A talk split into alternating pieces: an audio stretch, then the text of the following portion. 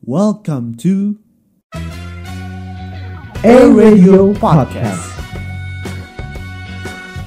Make your day sound better.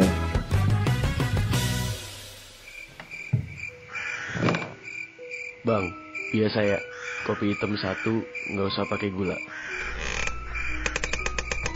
Saya pesen roti bakar ya bang Setengah belatung, setengah darah Atasnya gosong Bawahnya amis ya Hah? Belatung? Warmindo, Warung Misteri, Amel Dion.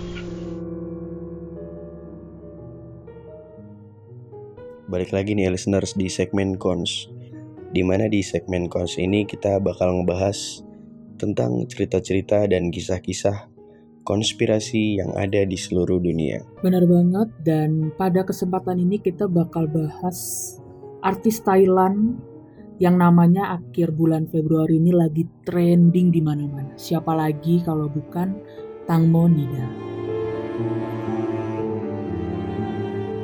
Mungkin eh, listeners belum begitu kenal dengan yang namanya Tangmo Nida.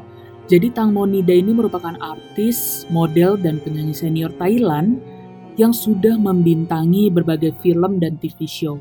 Oke kita akan langsung masuk ke kronologi kasus Tangmo Jadi kasus Tangmo ini berawal pada saat Tangmo naik speedboat bersama lima temennya.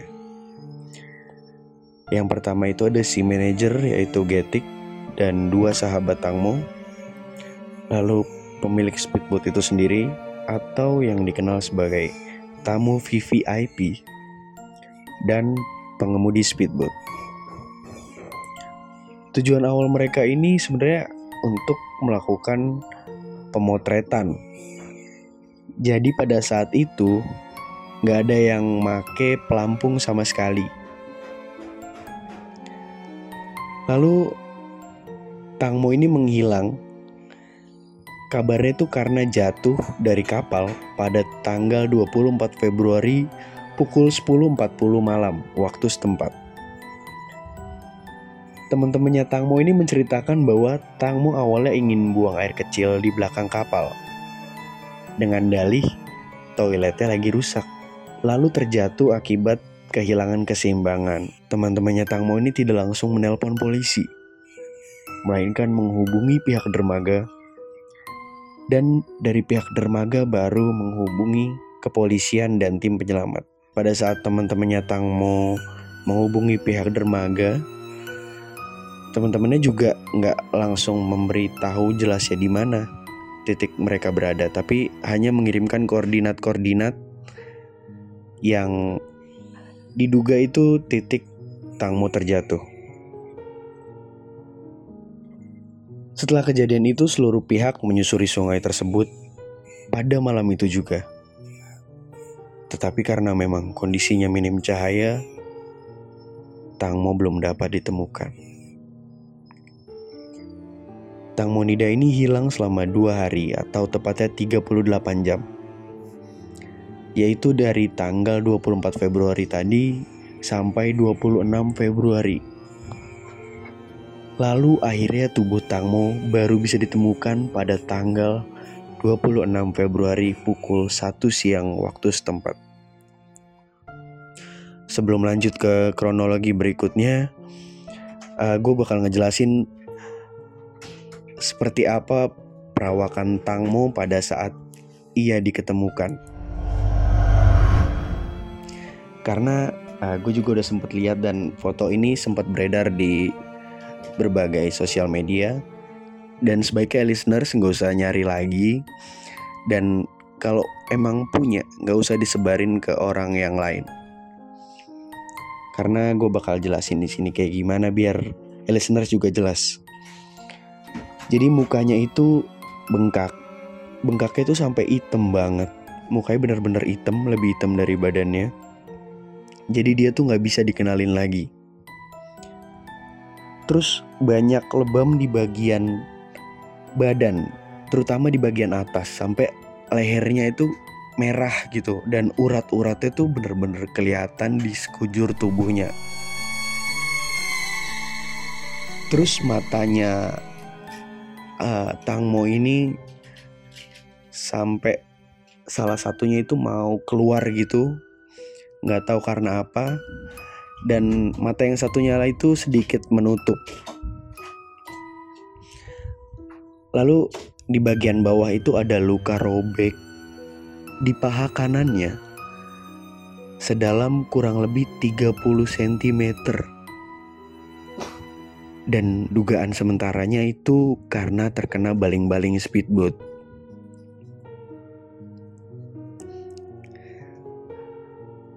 Lalu pada paru-paru Tangmo itu terdapat pasir pas dilakukan otopsi. Dan ini juga sebagai bukti bahwa Tangmo ini meninggal karena tenggelam dan pada saat ia tenggelam tuh dia masih bisa bernafas gitu, masih hidup. Kronologi selanjutnya itu tidak ada berita yang menjelaskan hasil otopsi mayat Tangmo ini dengan detail sampai ibu Tangmo sendiri meminta untuk dilakukan otopsi ulang. Sebenarnya kasus menghilangnya Tangmo ini sempat diusut karena diduga merupakan kasus pembunuhan yang disengaja oleh teman-temannya. Tapi sebelum masuk ke kronologi berikutnya, kita lanjut dulu ke kejanggalan-kejanggalan yang ada pada kasus kematian Tang Monida. Silakan dilanjut Amel, kejanggalan apa aja sih yang ada di kasus kematian Tang Monida? Oke, thank you Dion. Gue akan membreakdown sedikit, gak sedikit sih, ini banyak listeners mengenai kejanggalan dari Tang Monida ini. Gue akan sedikit membreakdown dulu dari bukti video ya. Salah satu reporter atau salah satu pengawas tersebut itu ada yang memvideokan teman-teman Tangmo ketika sampai di Dramaga pada malam itu terlihat ada beberapa sobekan baju di tubuh cowok di baju tubuh cowok tersebut dan juga ada luka memar di beberapa titik pada teman-teman Tangmo. Jadi seakan-akan mereka tuh kayak habis berkelahi gitu. Walaupun gak bisa dipastikan juga ya itu kenapa, tapi itu bisa menjadi salah satu barang bukti sebenarnya. Kemudian juga ada rekaman CCTV di mana teman Tangmo sedang melihat ke bawah sungai dan terlihat ada tangan yang ingin menggapai pelampung perahu tersebut. Itu temannya Tangmo itu lagi ngelihat ke bawah dan ada tangan yang menggapai bahkan CCTV itu bisa menangkap walaupun itu udah malam ya, tapi teman Tangmo tersebut tidak menggapai tangan tersebut gitu loh. Jadi itu udah aneh sebenarnya dari rekaman tersebut. Kita berlanjut ke bukti selanjutnya itu dari perspektif teman-teman Tangmo. Teman Tangmo Nida ini baru menyadari Tangmo menghilang setelah tiga jam lamanya berada di speedboat tersebut. Ini udah pernyataan paling aneh yang gue denger 2022. Karena apa? Karena itu speedboatnya tuh kecil banget listeners. Itu maksimalnya cuma 10 orang di situ yang benar-benar bukan kayak kapal pesiar. Jadi kalau lu satu orang satu orang jatuh pasti otomatis ketemu apalagi ini temen lu dan dia tuh main karakter pada saat itu kan mau pemotretan. Masa lu dia jatuh tapi lu pada nggak tahu itu itu udah aneh sih. Kemudian ketika teman Tang mau sampai di Dramagad, ketika ingin melakukan laporan kepada pengawas, kan ditanya jatuhnya di mana gitu. Terus teman Tangmo ini nunjukin ke arah yang berbeda semua. Ini udah aneh banget. Ini udah teman teraneh 2022 tau gak listeners. Terus teman Tangmo juga tidak ada yang menelepon langsung polisi pada saat Tangmo jatuh. Bahkan setelah Tangmo jatuh, setelah mereka sampai di Dramaga pun, mereka tidak ada yang menelepon orang tua atau keluarga dari Tangmo Nida.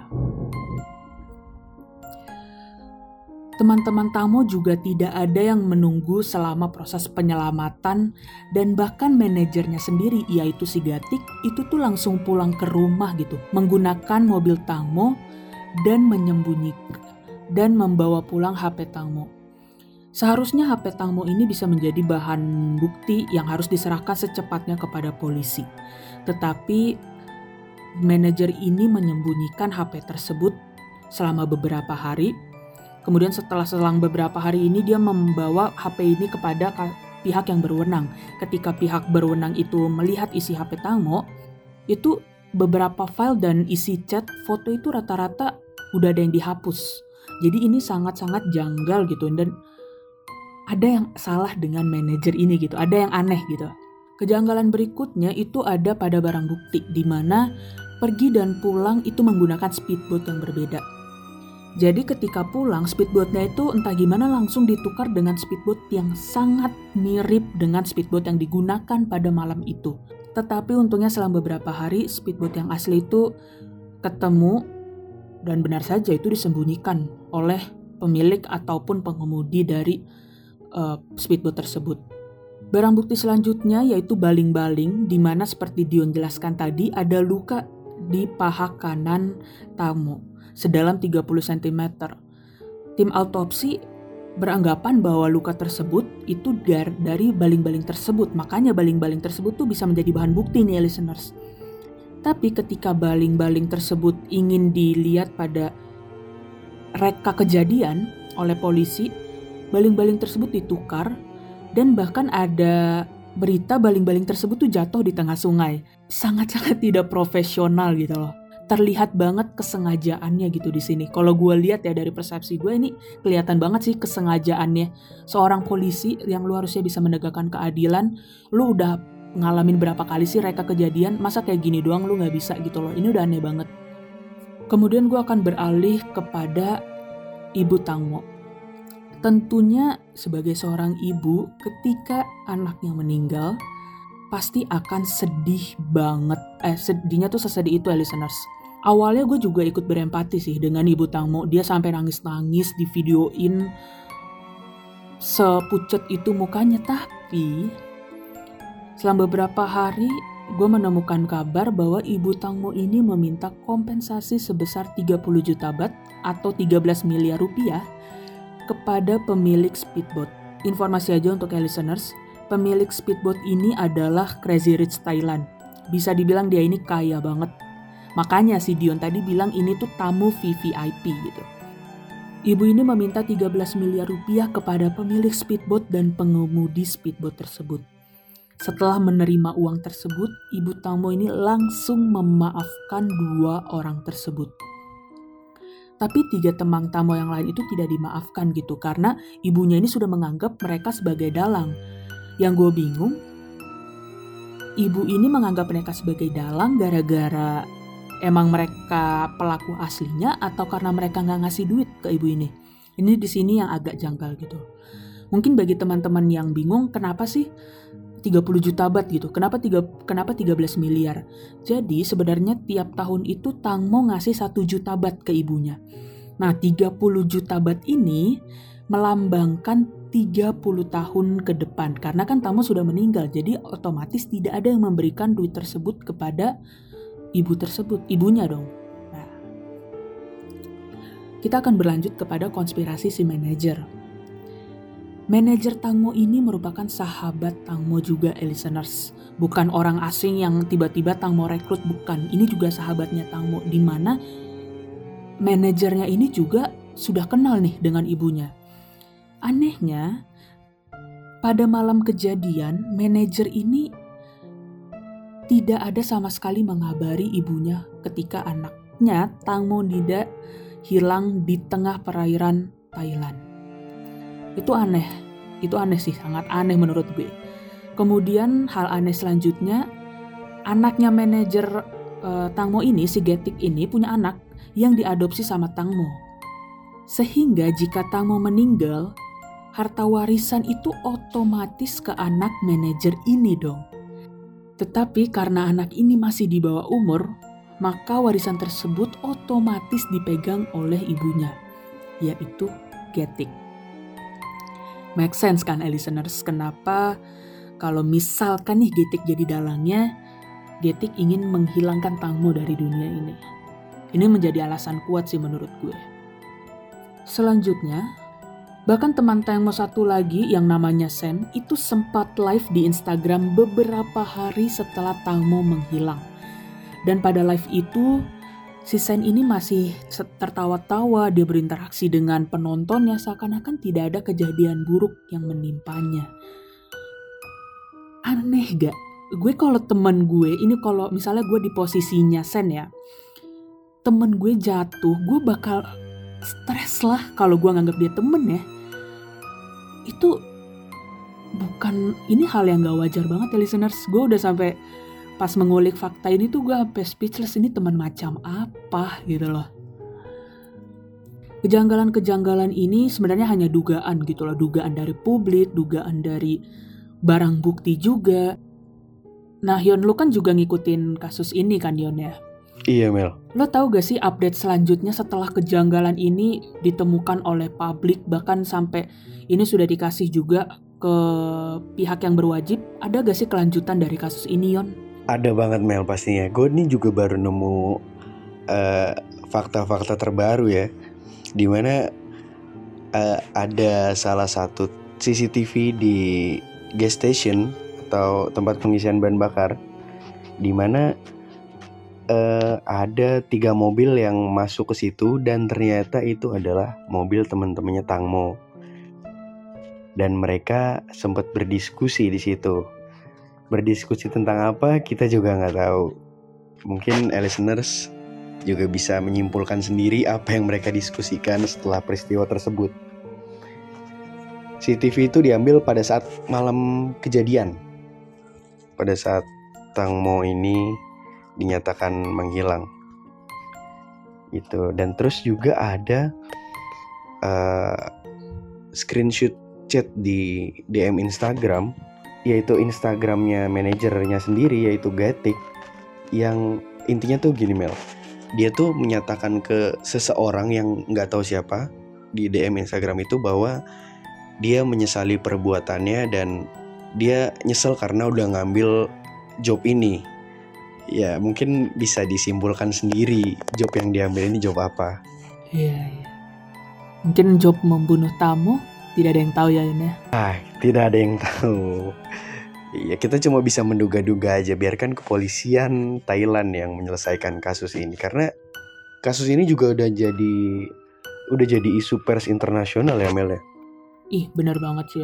Kalau sampai kasus ini tidak ditindaklanjuti ya, hukum Thailand bakal jadi jelek banget ya, Yon ya. Iya, bener reputasi hukum Thailand pasti bakal turun banget dan mungkin bahkan berdampak ke hal-hal yang lain juga ya Mel ya. Yes, betul-betul.